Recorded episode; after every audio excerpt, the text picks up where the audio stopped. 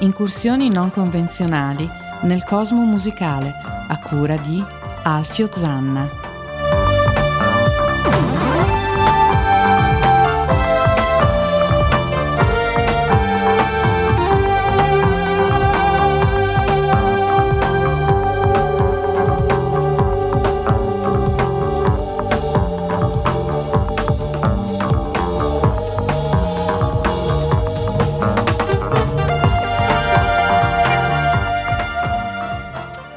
Ladies and Chesterfield, un saluto da Alfio Zanna, benvenuti a una nuova puntata di RAM, Random Access Memory, in diretta dagli studi di Chiari, alle 17.31, alla mia sinistra, l'imprescindibile Rosario. Mi piace la precisione, 17.31, allora diciamo e 20 secondi. 22, e tu devi dire 23, e io siamo 24. In diretta. E andiamo avanti così. Allora, ADMR, Rockweb Radio, una nuova puntata che parte da un po' lontano, più o meno un anno, poco più di un anno fa, in una delle prime puntate di RAM, anzi ne approfitto per ricordarvi che tutti i podcast di RAM, come tutti i podcast delle trasmissioni di ADMR, sono facilmente scaricabili dal sito, quelle di RAM sono anche scaricabili dalla mia pagina Facebook Alfio Zanna.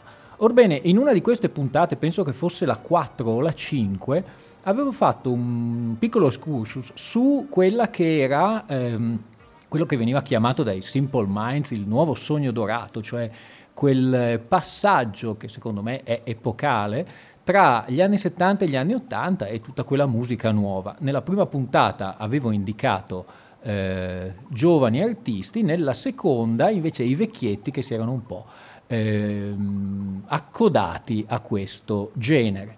Avevo all'epoca evitato come la peste tutti i cantautori americani, un po' perché su ADMR è sempre un campo minato e un po' perché meritava una puntata a parte. Questa puntata è arrivata e noi vedremo come i cantautori più amati degli anni 70, cioè quelli che hanno avuto i primi vagiti alla fine degli anni 60, sono poi esplosi al grande pubblico negli anni 70, come hanno vissuto questo passaggio, per cui un passaggio abbastanza traumatico per alcuni sono cavata meglio, altri peggio. Iniziamo subito con un personaggio che ha dato una mano, anzi ha dato la sua ugola, prima agli Stili Den, poi come cantante nel gruppo dei Doobie Brothers, che ha trasformato appunto questo complesso da un complesso di buon rock boogie in un complesso molto molto molto raffinato. Sto parlando di Michael McDonald.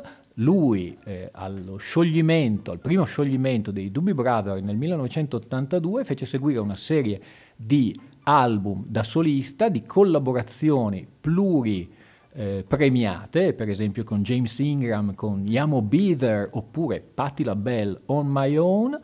Nel 1988 usciva con quest'album Take It to Heart, una cosa molto romantica, molto rilassante. Noi andiamo a vedere come nel 1988 cosa scriveva e cosa cantava Michael McDonald con questa Lonely Talk.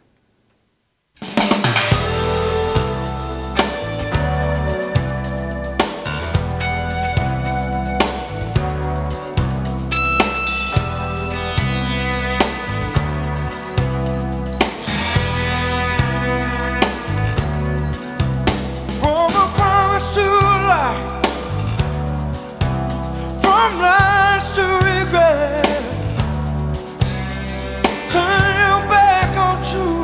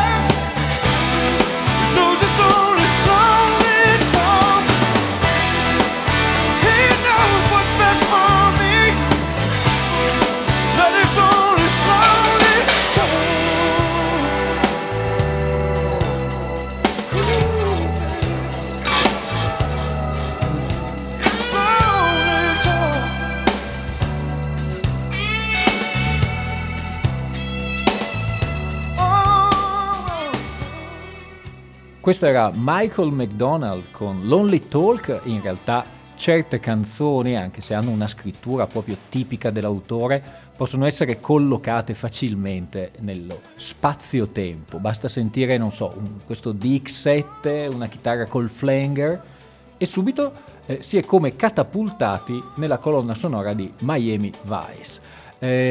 Gli anni 80 per alcuni cantautori non sono stati generosi, o almeno questo secondo la critica. Poi in realtà, che sia vero che sia falso, è tutto da dimostrare. Per esempio, in un recente articolo sulla rivista inglese Mojo si parlava della produzione di Johnny Mitchell e si parlava della produzione degli anni 80-90, e l'autore dell'articolo diceva in buona sostanza: sì, Johnny Mitchell all'inizio degli anni 80 e per tutto il decennio, anche quello successivo, ha sfidato il decennio e nella maggior parte dei casi ha perso. Come a dire, la produzione di Johnny Mitchell successiva, mettiamo, a Shadows and Light, per tracciare una linea, è tutta fondamentalmente minore. Non sono molto d'accordo, ci sono stati degli ottimi dischi non solo negli anni 80 ma anche negli anni 90, e proprio da uno dei migliori dischi degli anni 90 secondo me, che è Turbulent Indigo, noi andiamo a sentirci qualcosa. Turbulent Indigo del 1994, noi ci andiamo a ascoltare una canzone anche per farvi così un'idea di com'erano le produzioni della Mitchell in questo periodo. Si tratta di The Magdalene Laundries, lei è Joni Mitchell.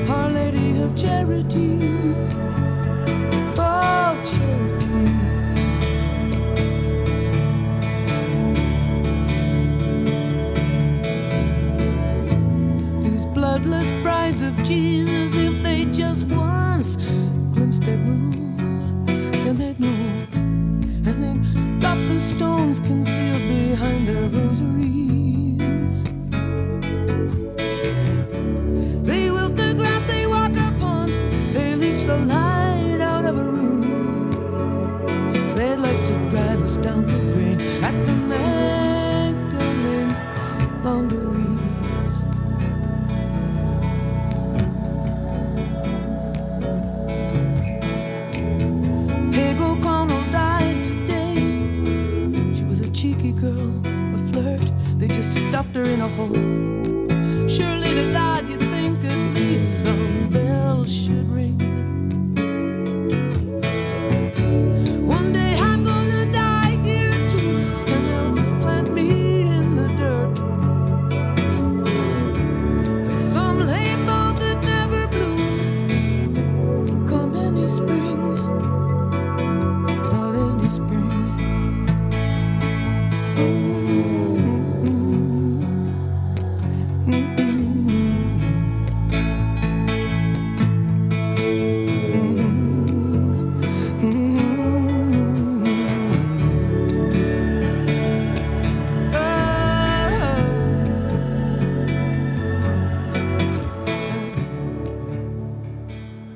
Johnny Mitchell, questa era The Magdalene Laundries. Sta a voi decidere se, come l'autore dell'articolo, considerare la produzione di Johnny Mitchell successiva alla fine degli anni 70 di seconda scelta. Per me assolutamente no. All'inizio degli anni 80, a metà degli anni 80, ci sono stati degli scivoloni come Dog Eat Dog, ma essendo un'ottima compositrice e un'artista a tutto tondo, ha voluto e voleva sperimentare con questo nuovo linguaggio che era costituito dai sintetizzatori, dalle batterie elettroniche. Bisogna anche ricordarsi che tra gli anni 80 e gli anni 90 Johnny Mitchell passerà attraverso delle conseguenze della polio che aveva avuto da bambina, poi una macelleria dentale, come ebbe a dire in un'intervista, alla morte di Jaco Pastorius, cioè a una serie di cose che chiaramente non le fecero bene. Un altro artista, tra l'altro fidanzato di Johnny Mitchell, un po' di gossip, che è stato abbastanza sbeffeggiato per tutti gli anni 80, soprattutto da una certa critica rock, però secondo me è un onesto artigiano, è James Taylor. James Taylor chiaramente dà il meglio di se stesso ed è conosciuto più che altro per i suoi lavori negli anni 70, continua però per tutti gli anni 80 a far uscire dei dischi, diciamo, onesti. Nel 1988 esce con questo Never Die Young, un lupo ululante in copertina, e noi andiamo ad ascoltarci il brano che dà il titolo a tutto l'album Never Die Young. Questo è James Taylor.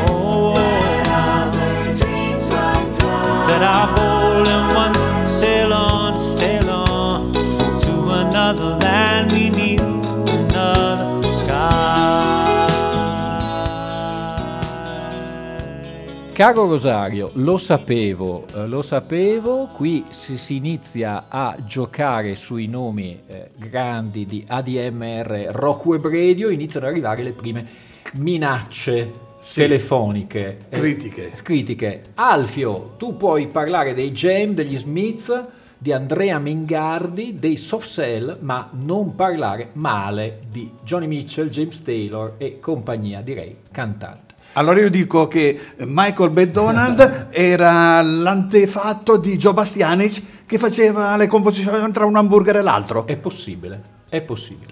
Scherzi a parte, state ascoltando RAM, Random Access Memory, su ADMR Rockweb Radio, questo piccolo excursus su i cantautori, i numi tutelari degli anni 70, come hanno affrontato i decenni successivi. Questo era un onestissimo e bravo James Taylor dall'album Never Die Young del 1988. Tutto bello? No, in realtà ci sono stati degli ottimi artisti che con l'inizio del decennio degli 80 hanno fatto dei passi falsi. In realtà vedremo, dopo aver ascoltato il brano, che non è proprio quell'obbrobrio da matto che sembrava quando uscì il disco, c'erano delle motivazioni, però non mi sento di dire che Trans sia uno dei migliori dischi di Neil Young. Noi però lo andiamo ad ascoltare, questa è una canzone non di quelle dove lui cerca di imitare i Rockets, ma comunque dà un po' l'idea e la cifra di tutto l'album. Era il 1983 e questa è Transformer Man.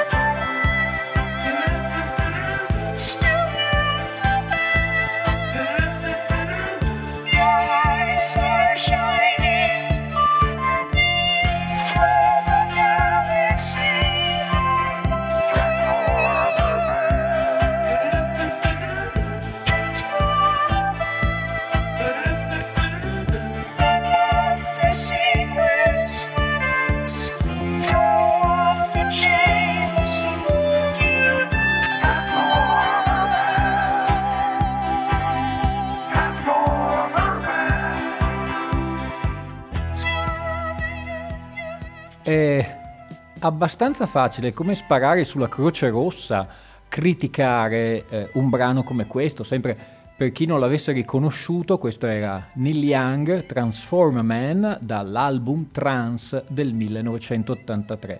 Penso già a periodo Geffen, non vorrei sbagliarmi, come voi sapete bene, se no non sapete ve lo dico io, vado sempre e tutto a memoria, per cui potrei anche sbagliarmi. In realtà le cose sono più complicate di quelle che sembrano, perché all'inizio, all'uscita di questo brano, tutti ebbero parole non positive, in realtà col tempo si è un po' chiarito l'ambito in cui venne creato questo album. Io faccio riferimento a un libro che ha scritto un collega di ADMR, Marco Grompi, in realtà collega, lui è uno bravo, io sono solamente un trovarobe, per cui non mi considero neanche un collega. Nella sua opera sui primi dischi, cioè sui dischi fino agli anni 90 di Neil Young, che penso si chiami 40 anni di rock imbizzarrito, specifica bene l'ambito in cui appunto venne creato Trans. Ricordiamoci che Neil Young aveva anche fatto una collaborazione con i Devo, perché sentiva questo nuovo linguaggio come un linguaggio che doveva essere approfondito. In più, per comunicare col figlio che aveva dei problemi, doveva utilizzare questi macchinari, per cui si buttò anima e cuore in tutti questi meccanismi e in questi computer, in questi diodi che all'epoca sembravano un sacrilegio, ma contestualizzati danno comunque l'idea di Neil Young come un artista che vuole comunque sempre sperimentare. Un altro che partiva dal cantautorato degli anni 70, un po' di questa cricca, è Jackson Browne. I primi anni 80 di Jackson Browne lo vedono anche lì con dei dischi non accolti con eccessivo favore dalla critica, soprattutto perché all'epoca se tu avevi tra i 30 e i 40 anni eri già considerato un vecchio dinosauro. Nel 1982 fece uscire questo album, Lawyers in Love. Vale lo stesso per me, vale lo stesso discorso che per James Taylor. Un disco onesto, di un artigiano onesto, i suoni chiaramente tradiscono l'epoca dell'incisione. Era appunto il 1982 e questo è il brano che dà il titolo all'album, Lawyers in Love, Jackson Browne.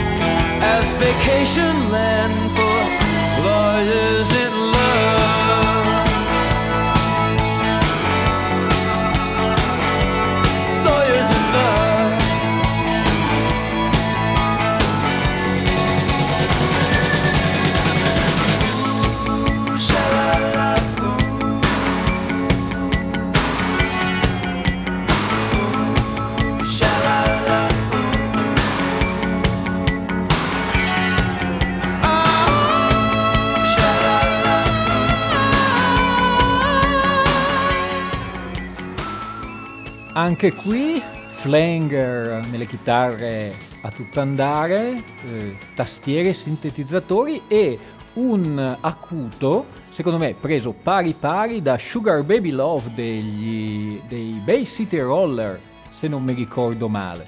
Siete in ascolto di RAM, Random Access Memory, su ADMR Rockweb Radio. Abbiamo ascoltato un Jackson Browne dal 1983, Lawyers in Love, poi alla fine del decennio ritornerà sulle più consone spiagge del folk rock, di quello che ha sempre rappresentato, del cantautorato, del singer-songwriting. Abbiamo fatto ascoltare alcuni dei rappresentanti del Pantheon musicale della West Coast, ne mancano alcuni, soprattutto il prossimo, che veniva da un gruppo che ha dominato gli anni 70, non solo dal punto di vista della tipologia di musica, cioè il country rock, e anche qui attenzione a quello che sto per dire perché è un campo minato su ADMR, ma soprattutto dal punto di vista delle vendite, uno dei gruppi che ha più venduto in assoluto. Si tratta degli Eagles, anche se alla fine degli anni 70 con The Long Run iniziavano a mostrare un po' la corda, da qui Don Henley solista. Don Henley, secondo me, è uno invece degli artisti che ha preso il meglio di questo nuovo linguaggio degli anni 80 e ne ha saputo tirare fuori delle ottime canzoni. Una di queste è famosissima ed è Boys of Summer del 1984. Noi ce l'andiamo a sentire, poi vi state molto attenti al testo e dopo vi racconterò un piccolo aneddoto. Questo è Don Henley, Boys of Summer.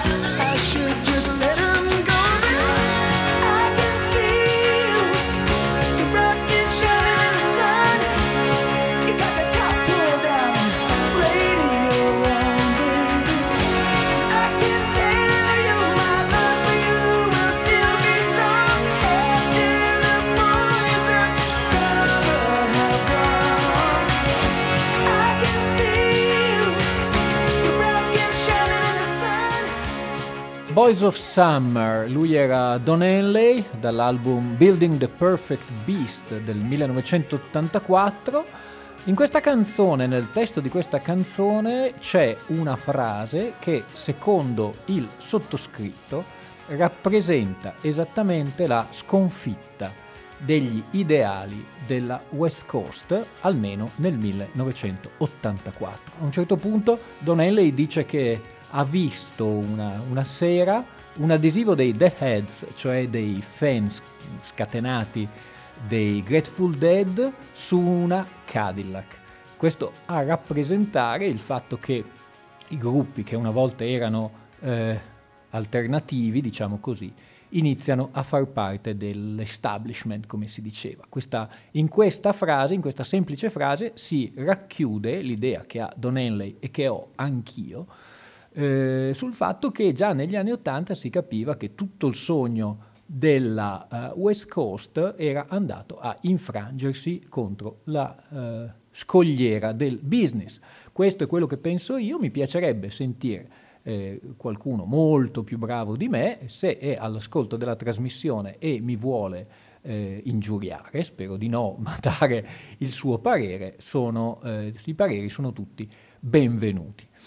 Una piccola pausa nello stile di RAM. Vi ricordo che oggi è l'11 di febbraio e tra pochi giorni sarà San Valentino. Allora, quale occasione migliore per trasmettere un brano, direi nello più classico stile RAM, un brano il cui testo sfida i più grandi rappresentanti del dolce stil nuovo.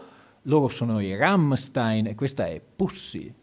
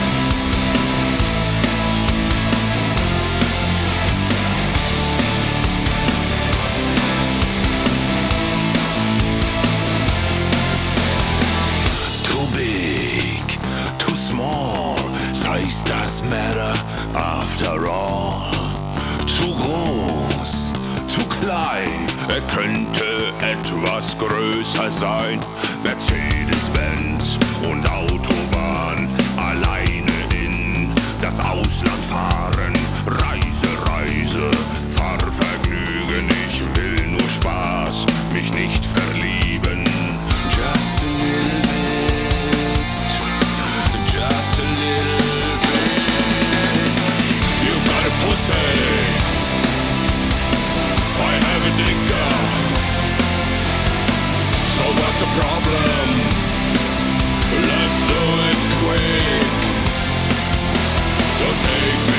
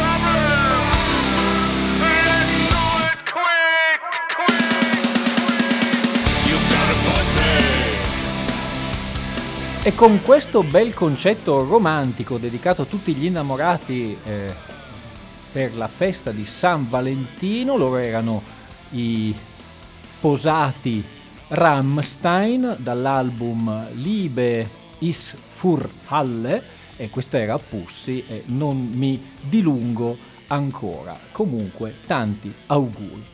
Torniamo su ADMR Rockweb Radio all'argomento un po' della puntata, dopo questo piccolo siparietto, appunto, dedicato all'amore, con un altro gruppo che negli anni 70 fece il botto. Tra l'altro penso che il loro Rumors sia uno dei dischi in assoluto più venduti, non solo del 77 quando uscì, ma di tutti gli anni 70, sto parlando dei Fleetwood Mac. Fleetwood Mac, che tutti sanno, erano partiti come gruppo di British Blues con Mick Fleetwood e John McVie. Loro facevano anche parte dei Blues Breaker di John Mayall. Non voglio sempre dire sciocchezze, che ci sono persone molto più informate di me, ma vado a memoria. Fecero anche un disco con Otis Pan, però non vorrei metterci la mano sul fuoco. Alla fine degli anni 80 anche loro ebbero un piccolo, diciamo così, stop. Uscì nel 1982 un disco non particolarmente apprezzato dalla critica, ma che a me piace molto, che si chiamava Mirage, e poi nulla fino al 1987, anno in cui, contrariamente a ogni previsione, anche grazie al songwriting di Liz Day Buckingham, fecero uscire Tango in the Night. E questo disco fece lo stesso successo, non proprio uguale, di Rumors, ma comunque vendette tantissime copie e ne estrassero tanti singoli. Noi, anche un po' per andare a controbilanciare i simpatici Rammstein e il loro concetto dell'amore, andiamo con una canzone che non era un singolo, ma comunque è tratta da questo album del 1987, Tango in the Night. Questa è Family Man.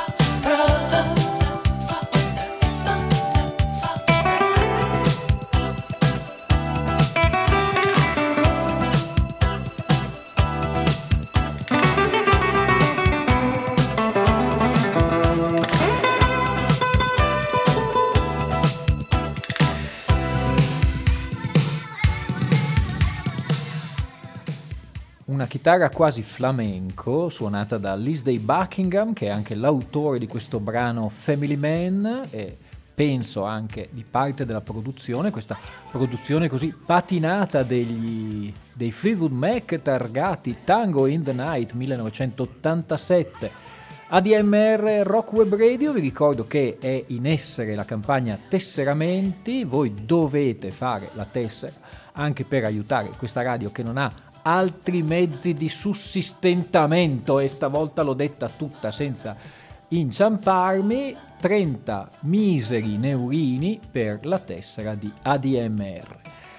Liz Day Buckingham, in realtà secondo me un po' misconosciuto ma bravissimo autore, proprio nel periodo dello sbandamento dopo Tusk dei Fleetwood Mac nel 1979-80 fu titolare di delle uscite di album solista, uno di questi era intitolato Go Insane, tanto per dire come in realtà si considerasse.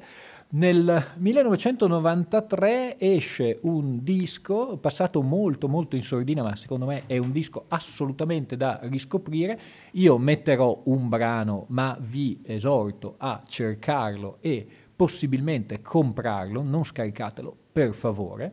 Si tratta di Out of the Cradle, lui è Lindsey Buckingham, avrei potuto trasmettervi Countdown che era il singolo molto spumeggiante, ma tanto per farvi sentire come in realtà Lindsey Buckingham era l'artefice del suono Fleetwood Mac degli anni 80, io vi faccio sentire You Do or You Don't, lui è Lindsey Buckingham.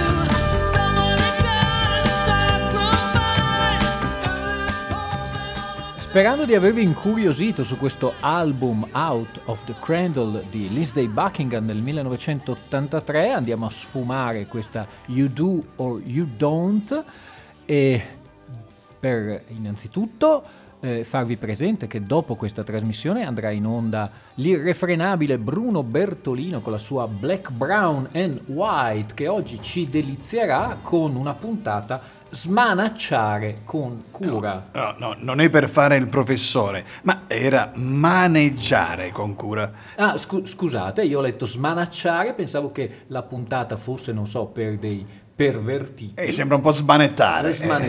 E qui ci fermiamo perché siamo in fascia protetta e noi, dato che comunque io non desisto, sono pignolo e tignoso, vi ritrasmetto il brano misterioso dicendovi che se lo doveste individuare, artista e titolo della canzone, però non barate, non fate i furbetti, non usate Shazam, quelle diavolerie elettroniche. Voi potrete poi mandare la risposta sulla mia pagina Facebook Alfio Zanna oppure su quella di Rosario. Se indovinerete potrete fare una dedica che io e Rosario fischietteremo in diretta. Questo è il brano misterioso.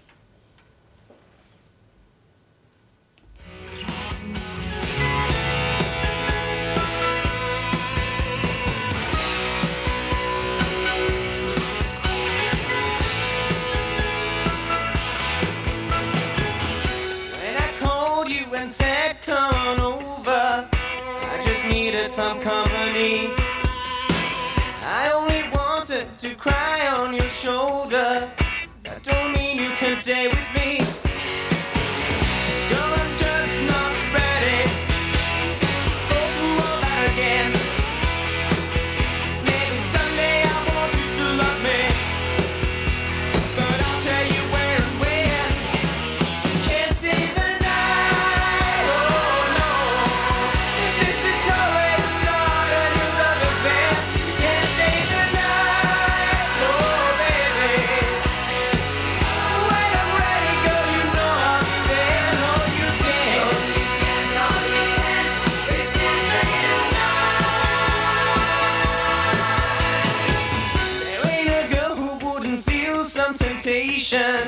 I'm attracted and that's for sure, but it's just too easy, you have to be patient.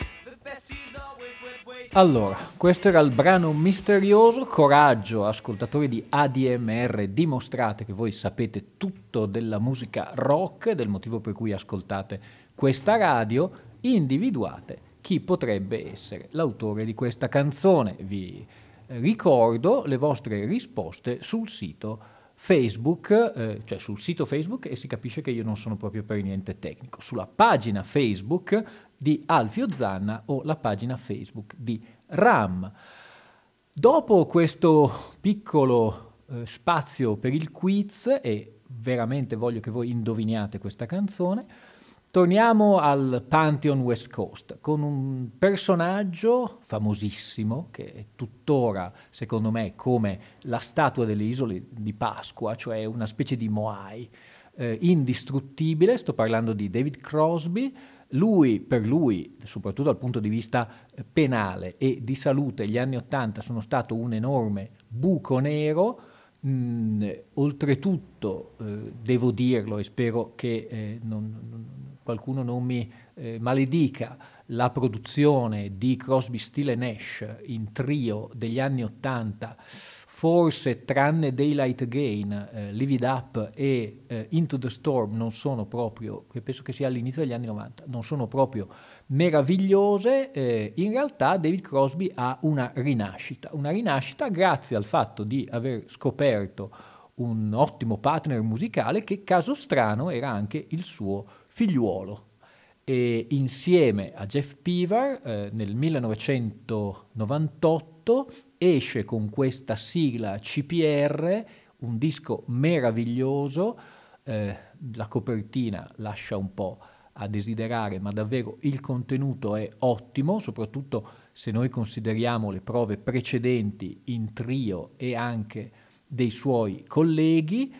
Ci sarà un altro disco dei CPR che è Just Like Gravity, anche qui molto molto bello, poi dei live, e poi ci saranno gli ultimi 3-4 dischi solisti di David Crosby, che secondo me sono dischi veramente molto belli da scoprire. So che voi li avrete già sentiti, ma vale sempre la pena di riscoprirli. Noi dal primo disco di Crosby, Peavar e Raymond andiamo a sentirci la traccia che apre l'album. Si tratta di Morrison, e su questo brano Alfio Zanna vi saluta, vi dà appuntamento alla settimana prossima. Saluto anche l'imprescindibile Rosario. Noi ci sentiamo venerdì prossimo, mi raccomando, buona settimana, indovinate la canzone misteriosa. Questa è Morrison, CPR.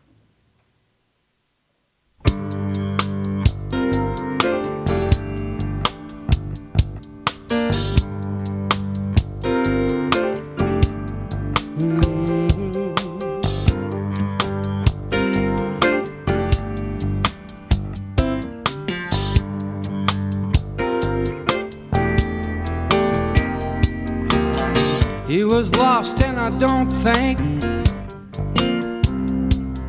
he wanted it that way. Like a gull blown inland on a stormy day,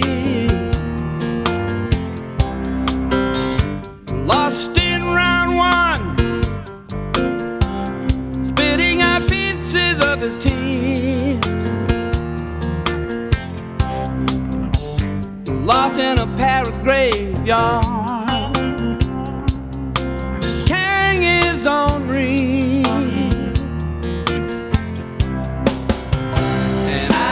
Seen that movie and it wasn't like that. He was mad and lonely, blind as a bat, to the bridge and the falling tree, too deaf to hear his own song. You see, yeah.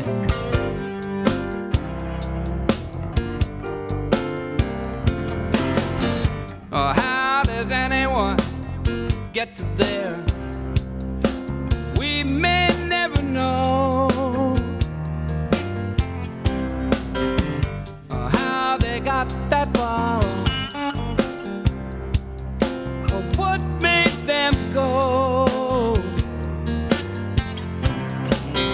But it flown from his homeland, you could see.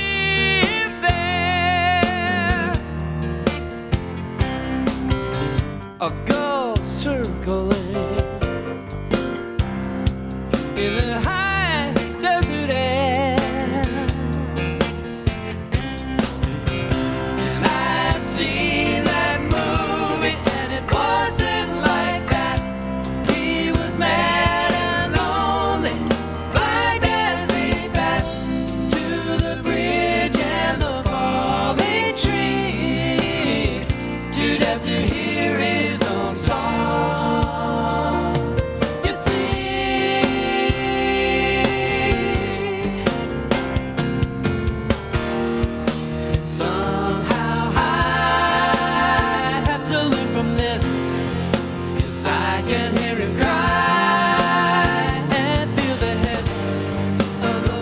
And